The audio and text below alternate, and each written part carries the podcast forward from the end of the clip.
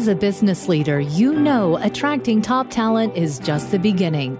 Real growth happens when you lead yourself and others well, creating a company culture that attracts, nurtures, and retains the best of all things. We'll teach you how to make an impact through a holistic leadership approach, reframing success in leadership.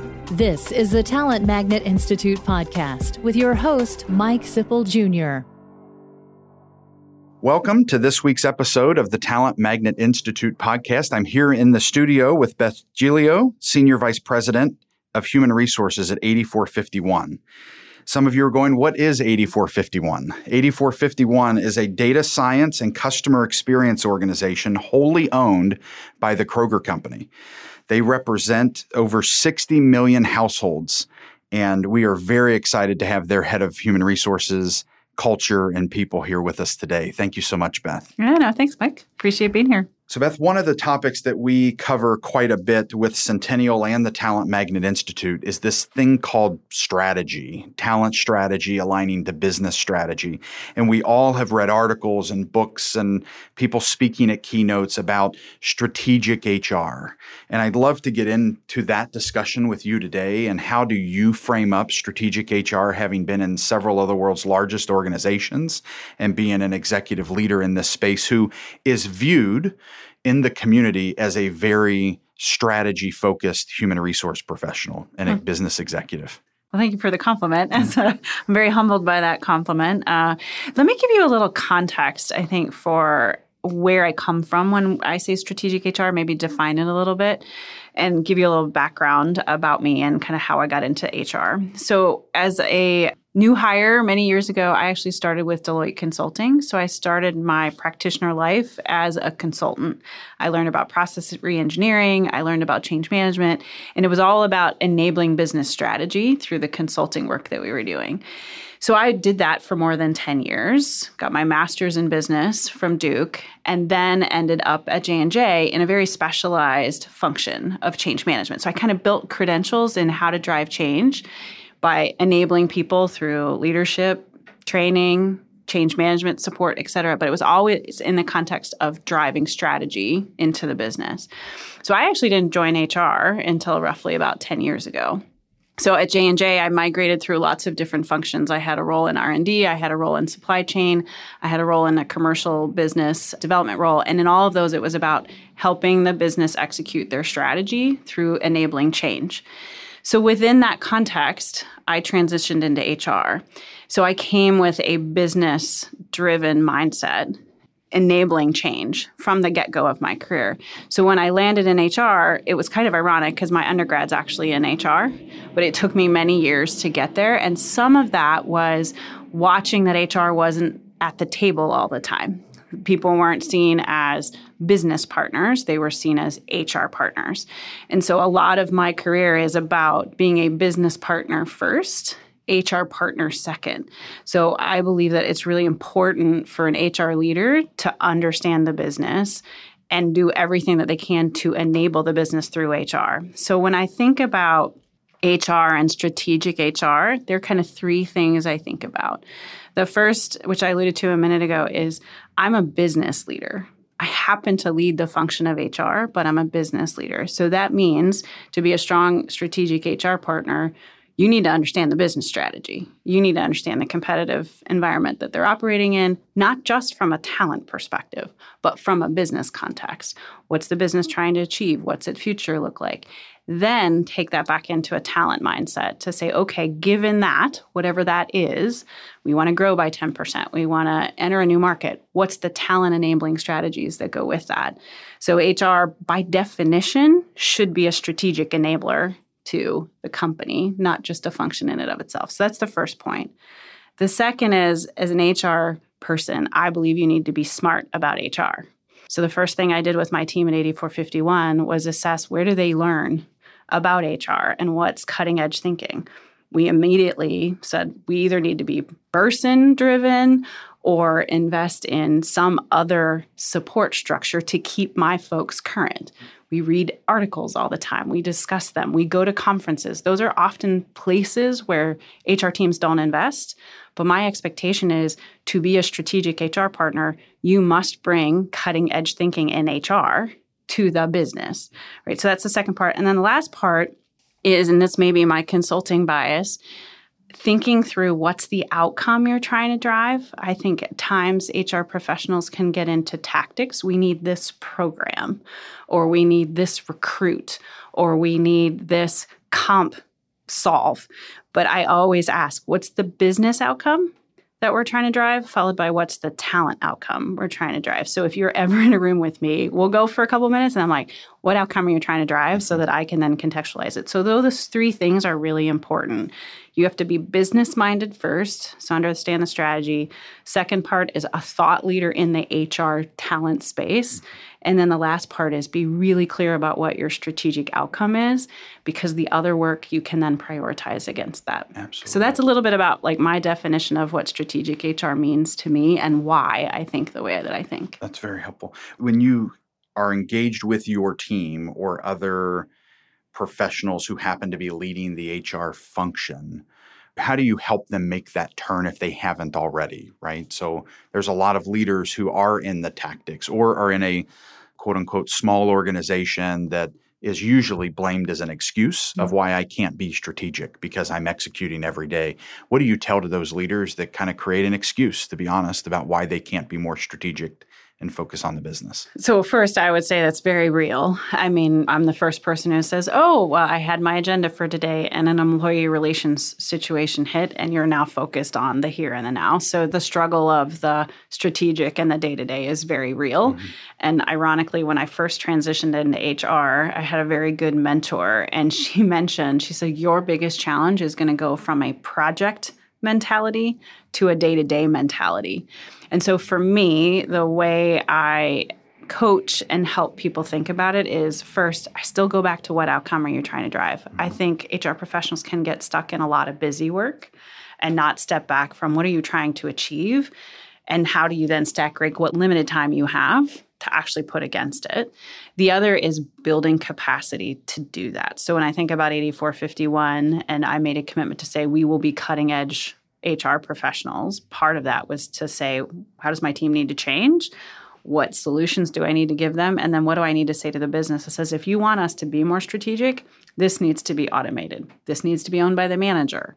This is something we want to play in that we haven't played in before. Mm-hmm. So that's the other part of it, probably is stepping back and saying, where aren't you playing that you want to play? And then what do you have to change about your team or the work that you're doing so that you can actually be at the table yeah uh, when you need to be. I think that's a great example, even for the president or CEO who's listening to this episode, saying, I want my HR organization to be at the business table and to help me achieve our business goals and be more strategic, that they need to put themselves in the space of, you might have the right strategic leader, but have them working on the wrong things because the lack of team or lack of talent that you have allowing them to have on the team. There's not one HR executive I've ever met doing the 17 years that have said our team's just fine the way it is. right. Everybody has 136 plates spinning and there's always a lot of capacity that they know they want to get to these things but they struggle getting to them because of everything that they're spinning.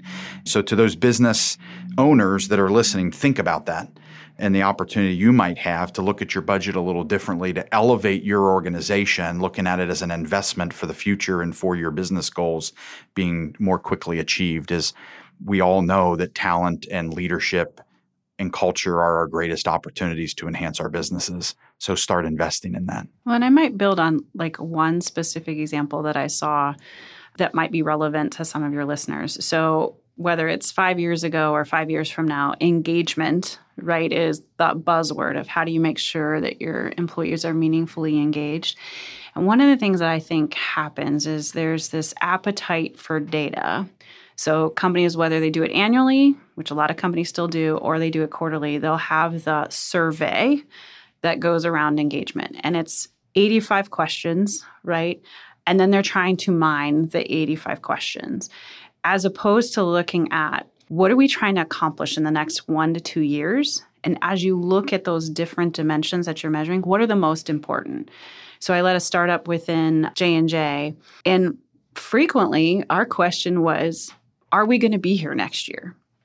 So when you look at data that would say people are unhappy about compensation, well, that's an important thing to solve. But right now, it's whether or not we get the FDA approval, or it's about whether or not we get capital financing from the company for another year of survival. So we would then stack rank all those different questions and all those different categories and say, what's the one area we have to get right. And so for us, it would be people need to understand and connect to the mission of the organization because we need their whole heart in this because it's not going to be an easy ride. And I just think HR organizations as well as companies get marred in the, well, let's look at which questions are the lowest and let's improve those. Let's look at the best ones and just do that. And those are great strategies, but put them in the context of what's your business environment today and what's the one or two things that if you invest there, you can be successful as opposed to trying to address all the ills mm-hmm. and recognize some of them may never change. So, really tying that strategy to the work so that you can actually minimize how much you're working on. Because if you're working on improving 16 questions, that's a lot of work Absolutely. that might not actually drive value at the yeah. end of the day. From the discussion around, again, the listener who might be in the HR executive position or HR leadership position who doesn't feel supported by the business, how do they break through the barrier to show their value and to demonstrate that value and to begin bringing that business minded conversation to the table because there's a distinct barrier there for a lot of organizations. Any feedback there? Yeah i mean i think there's a couple elements when i think about it as an hr professional is stepping back and saying what's the pain point in hr for the business? Right? And you can't help the business until you address whatever the gap mm-hmm. is on your side. So I would start there. Let's assume for a minute maybe that's not the gap, that it's just you haven't been at the table, it's not a first thought for your business, or they don't see you that way.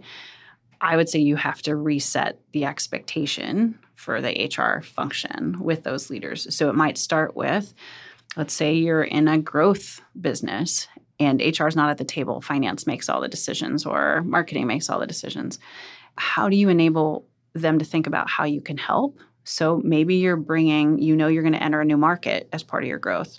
Do the research, bring the expertise that says, hey, not sure if you knew this, but in this market, if you want this kind of talent, this is what we're looking for. And this is what it's going to take to get there. And we've benchmarked, da, da, da, da, you know, whatever that is.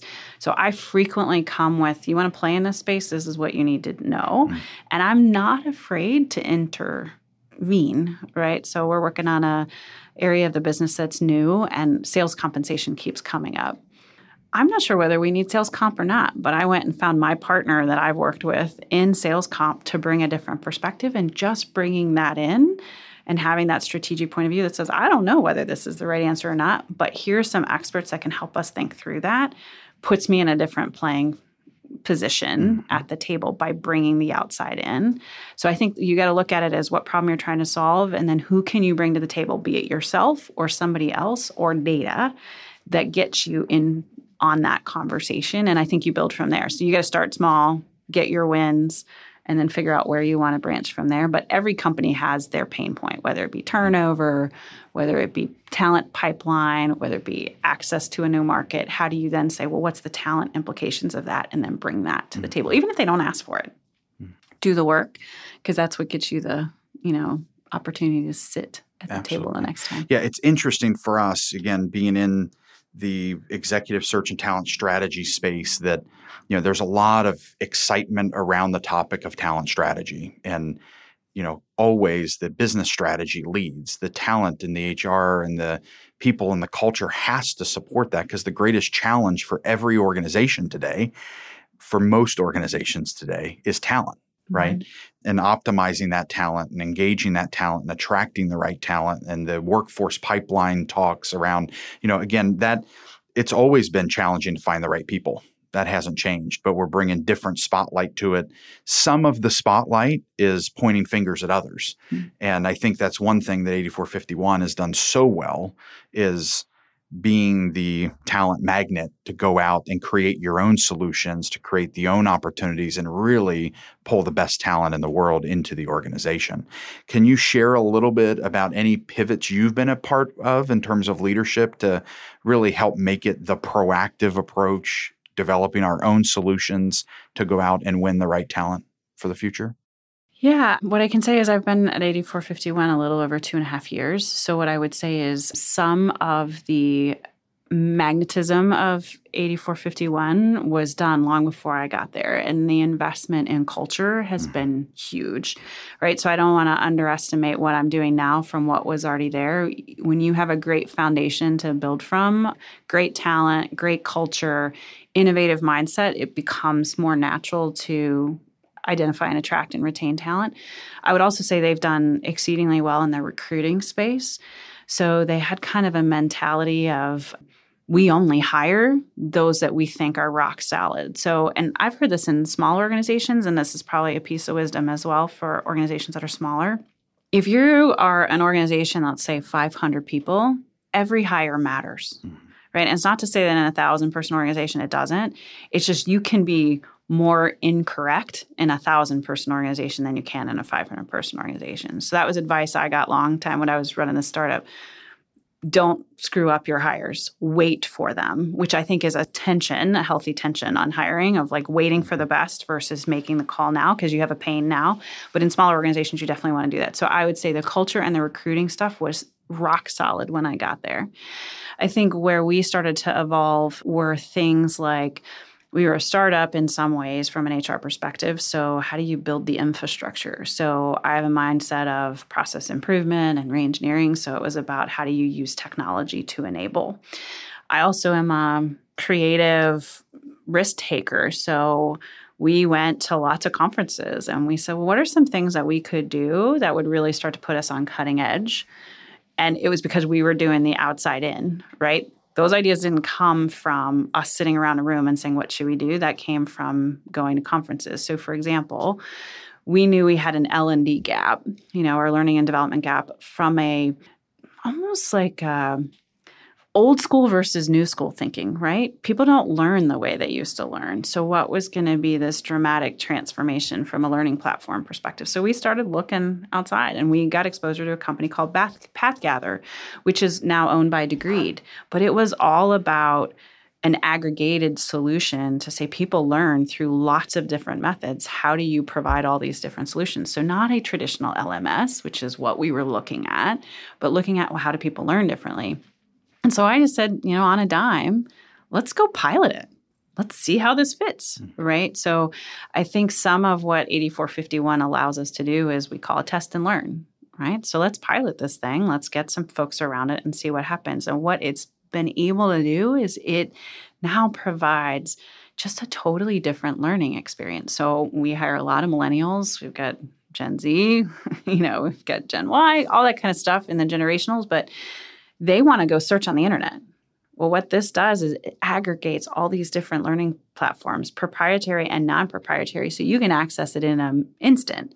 And that gave us a way to give our stuff credibility, but then they build on it. So it's a blogging platform, it's a community platform. So all the things that this generation wants is right there at their fingertips, as opposed to me continuing to build, let's say, classroom training. We do that too, mm-hmm. but in a very different way. Mm-hmm. So I think there's openness at 8451 to look at things differently. And then we said, we're going to bring cutting edge thinking. I mean, that is one of my mantras cutting edge thinking to this business. Brainwaves was that. We're one of the few in the country who are doing it, and now we're doing it really well. That gives us a platform to talk about. Same thing with things like diversity and inclusion. We said, how are we going to be fundamentally different than everybody who's tried this before? Because a lot of people have tried and they're still not there. So I think just this insatiable appetite to say, there's a better way. How do we find that better way and then test and learn and try it? And again, culturally, that fits with 8451. That's not, you know, mm-hmm typical of every company.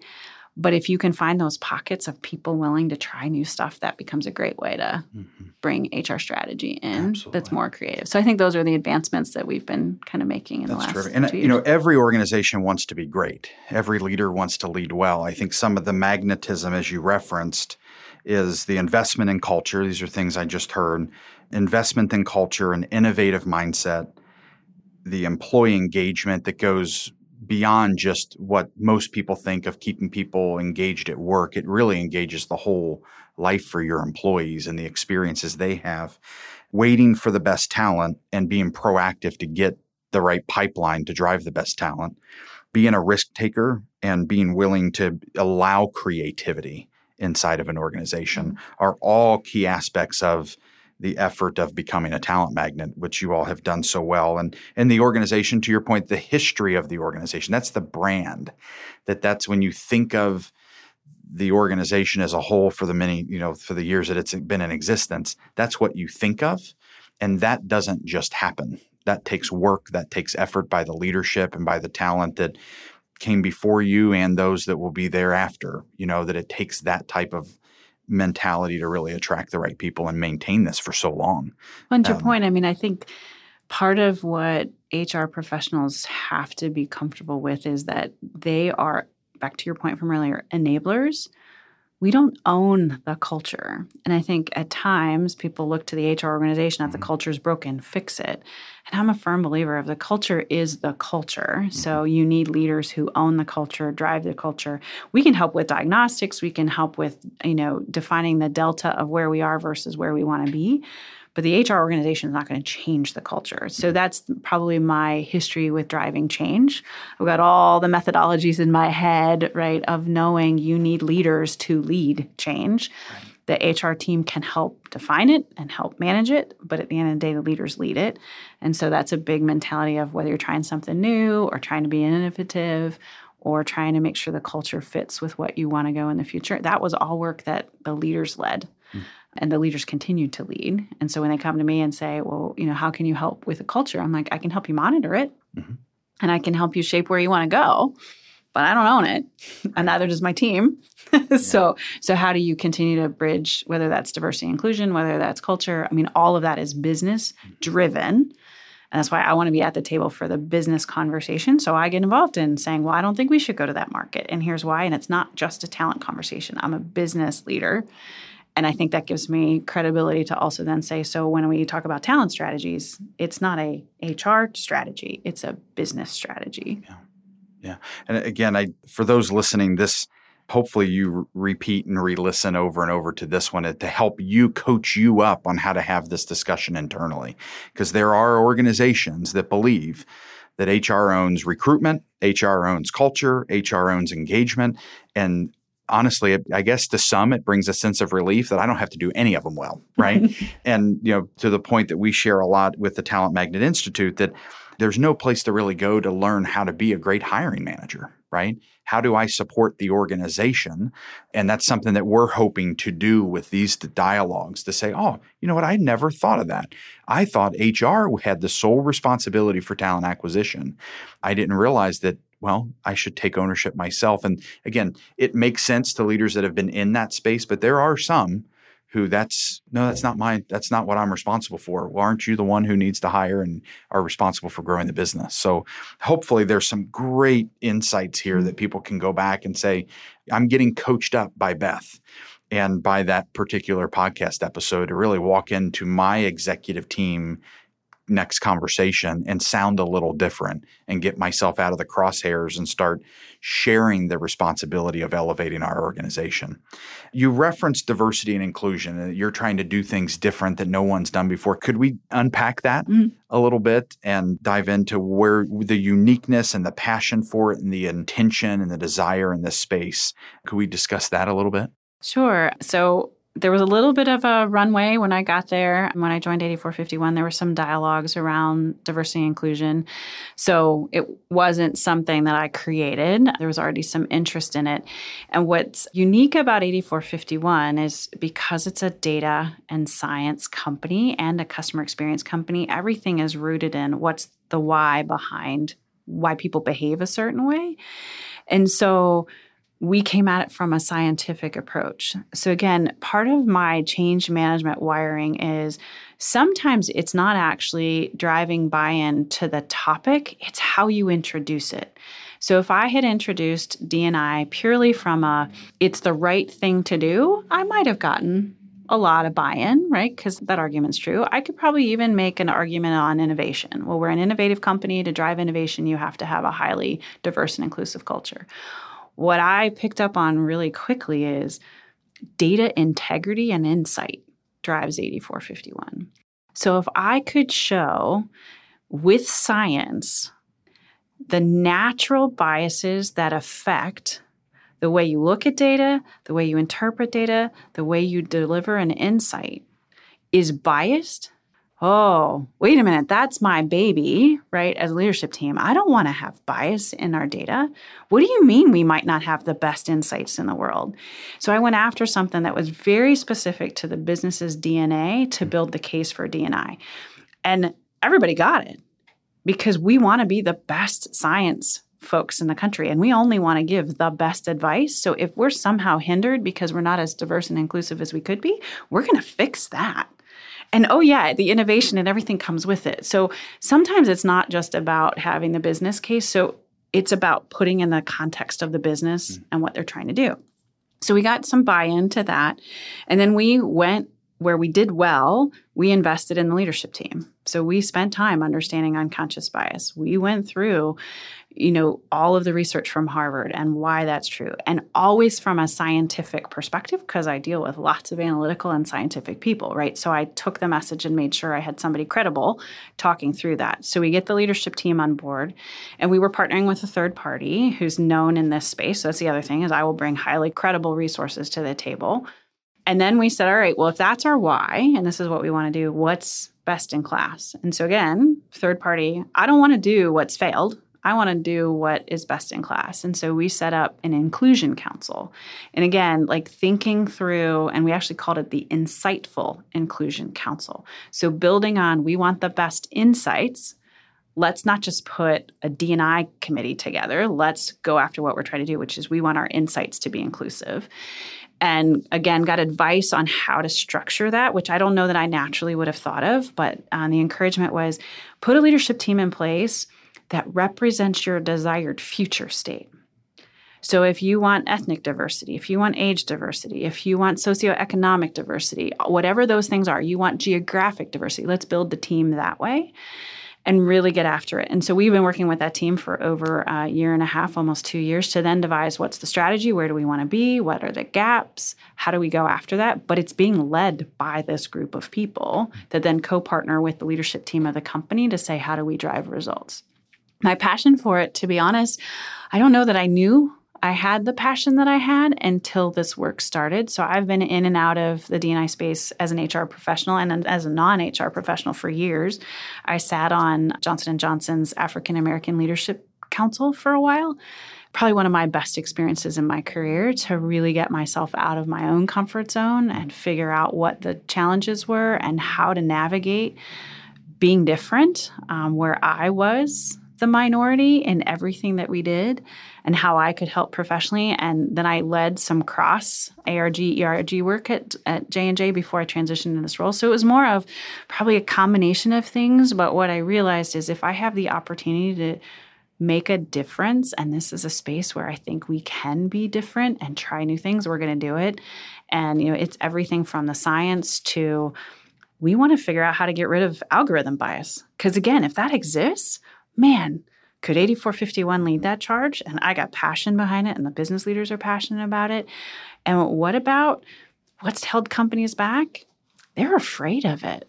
They're afraid of the conversation. Where I look at best in class companies, they put the hard stuff on the table. Mm-hmm. So I said, how do we create an environment where we're willing to put the hard stuff on the table? We're not perfect, but I have grassroots stuff that's popping up. We have just within the last six months, a group has decided to build Men Advocating for Real Change, or MARC.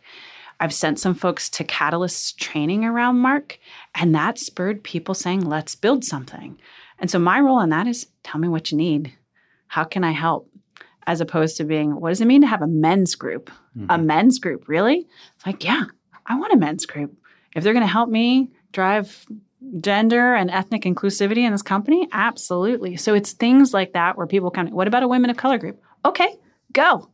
How can I help you? So I think it's that willingness to kind of lean in and recognize I'm going to step in stuff, but let's try it because we're at least progressing. We're not holding back. Mm. So that's where a little bit of the passion comes from and a little bit of the unique approach we're trying. And there's a lot of grassroots, like we are not trying to control everything in this space and it's risky. But the generation that's in our workforce and the expectations are just so high in this space, we can't afford not to tackle it. Yeah. It has been a theme that has run throughout our podcast episodes. You know, episode three, we had Shakila Ahmad, the president of the Islamic Center, who's been a longtime dear friend of our family and Centennial. There's a quote that we share when people want to create discord, they only focus on differences. And then building upon that, Dr. Janet Reid, who serves on our board, in episode 19 talks about where people get stuck is diversity and inclusion only seeing differences and we need to focus on our similarities right in that if diversity is the noun, inclusion is the verb because it's action, it's taking action. And we've talked a lot about in various episodes, leaning into uncomfortable situations and conversations is what really all people need to get more comfortable doing. So the whole theme of getting comfortable with the uncomfortable and having the dialogue and creating the discussion. I know Shakila shared in episode three about the whole dynamic of just ask questions to people who have different faiths and different beliefs and versus I don't want to go there. Let's get to know one another. Let's spend time and know thy neighbor. And Dr. Reid is very articulate with this and the uh, data and the research and the DNA that makes each one of us up. And she mentioned that we're viewed to see things different than us from a safety perspective. Mm-hmm. We're born to be able to see differences, and that's okay. But we also need to, from a humanistic perspective, value one another's similarities. No matter where you are, I know there's been team building exercises that I've been a part of, and I would encourage our listeners to think about. Put individuals together that are different generations, come from different educational backgrounds, different work experiences, different ethnicities, different parts of the world, and encourage them to see how long it takes to find something they're similar with. Usually, that exercise takes a lot shorter than anyone in the room would think about because we're all so similar. We're all human. So love that, love those various perspectives. And thank you for leaning into that dialogue. Well, and you know, back to like, how do you get started? Like, I'm not working off of this, like, amazing database of insights, right? But I capitalize on random things. So, for listeners, if you haven't seen, there's a Heineken commercial of all things where they do exactly what you're talking about. So, they bring two people together and they have maybe four or five different scenarios of two people coming together. And their job is to build something.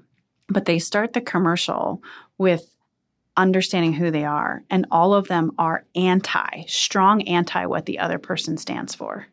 So it could be somebody who's transgender and somebody who is staunch. It's fake. So they show these interviews between the pairs. Then they build this thing together. And then they find out that they're diametrically opposed on very deep rooted moral, ethic, you know, personal, religious issues. And yet they choose to get to know each other because they had this experience that was building what they were building. And I think that goes to our mentality with 8451 and our strategy around DNI and a lot of what Janet stands for is how do you build the connection first? Because if you can build the connection and the rapport and the relationship, you can work through the other things and you're more likely as you said to ask those questions of like, well, tell me why it's different. I've never really thought about it that way. So it's all about fostering dialogue, but it's starting with uh, getting to know each other better and spending the time understanding that the differences actually enhance the relationship, don't impede it. Yeah, I um, experienced last year at a uh, All Pro Dads program, something that we're involved with nationally, a video. It was a Coca Cola video, and they were showing individuals that are living currently living in countries that quote unquote don't like the other country and they showed them through this experience of a screen and they were touching and interacting and engaging with one another and dancing and they didn't know right? So they built that and coca-cola has done this quite a bit in videos of showing differences and as the viewer you know it and you go wow yeah those two countries are not allies, right? They're adversaries. And then to have this emotional experience with one another and family and engaging with those in the crowd. And then the show, again, back to the point, let's lean into, let's get to know one another's similarities and bring out the best in all things and all people, right? And just engage. Are there aspects here that you have found remarkably difficult as you've dove into it, or have you found just this openness because of the culture that you've created and the talent that you have and the leaders that you have? You know, I don't know that our challenges are that unique from others. I mean, there's always going to be the challenge of the perspective that says it's a fixed pie. And so, for elevation of folks who aren't represented, let's say in levels, that means that people who are must lose, right? So, we still live into that and we're trying to recognize that our missteps along the way could be not recognizing that there is going to be a group that's not 100% supported by this. And so how do we make sure their voices are heard too? So i think the majority still is at risk right in a dni type strategy. So i think we're trying to make sure that we address that group. I also think probably the other challenge at least with us and i think again for listeners the change is coming. The change is expected. We had some exposure to some Gen Z folks. And if, like, for example, we struggle with compensation visibility and like, when do you do that and how do you do it and what does that do organizationally? The reality is that's the expectation of everybody coming in the workforce. So whether you want to go there or not, you have to get there. So for me, there's some pacing, right, that I still have to do of it's not that we don't want to be transparent, but we got to build the capability to handle it and all of those things from an organizational perspective. And then what's the solve? Because lots of companies are trying to get to parity. How do you keep parity? I mean, those are the things that keep me up at night. It's like, let's just say I'm parity today. You know, you hear from Salesforce.com leaders, as soon as you do an acquisition, you're now out of parity. So you have to actually build the infrastructure in HR to not handle the one time, but the next time and the next time and the next time. And as market gets more competitive, and you hire somebody who might be a domain expert, well, now you're out of equity with everybody else. And what happens if that person's male?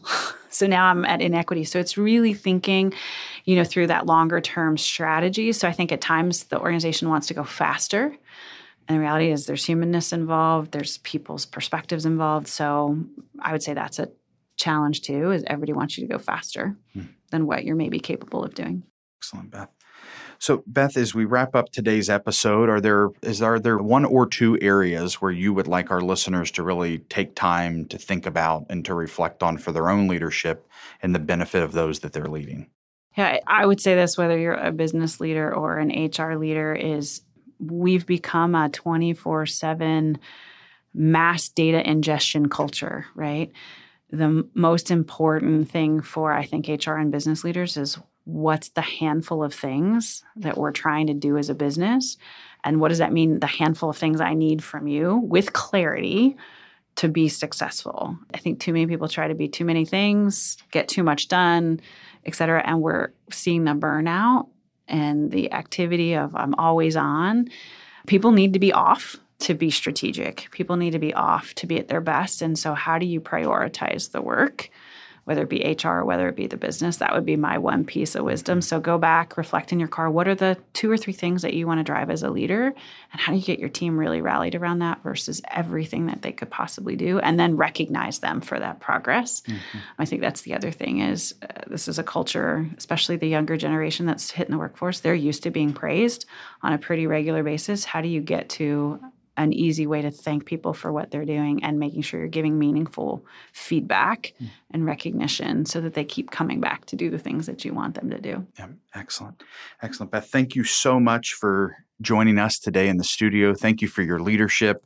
We certainly believe that this topic helps leaders further succeed in their relationships, work, community, and life, and helping them reframe success in leadership. So, we, on behalf of the Talent Magnet Institute, thank you so much for being here. Thank you for inviting me. I have listened to many of your podcasts and I'm very humbled to be with that group of people. So thank you. Thanks for joining us for this episode of the Talent Magnet Institute podcast. A toxic work culture can be costlier than you can imagine, but hard to identify. Go to talentmagnetinstitutepodcast.com slash toxic culture to learn seven signs that there's something you need to fix in your workplace. The Talent Magnet Institute podcast is powered by Centennial, a talent strategy and executive search firm, and the Talent Magnet Institute. You can engage with us at Talent Magnet I on Twitter or Talent Magnet Institute on LinkedIn and Facebook. Please communicate by using hashtag Talent Magnet. Find us in your favorite podcast app to subscribe, rate, and leave a review, as well as share with a colleague. You can also listen at talentmagnetpodcast.com. Our podcast studio is based in Greater Cincinnati, Ohio. We are supported by our listeners, clients, and partners from all over the world. The Talent Magnet Institute podcast is made possible by a great team that includes Janelle Spence and Christine Lewis of Centennial, Josh Chappelle and Adam Smith of Soundpress, produced by Chris Medine of New Fidelity Studios, and Audra Casino and Megan Doherty of One Stone Creative. Music written by DJ Corbett and Chris Medine. And myself, your host, Mike Sipple Jr. Thank you for joining us on the journey of developing leaders to succeed in relationships, work, community, and life, reframing success in leadership.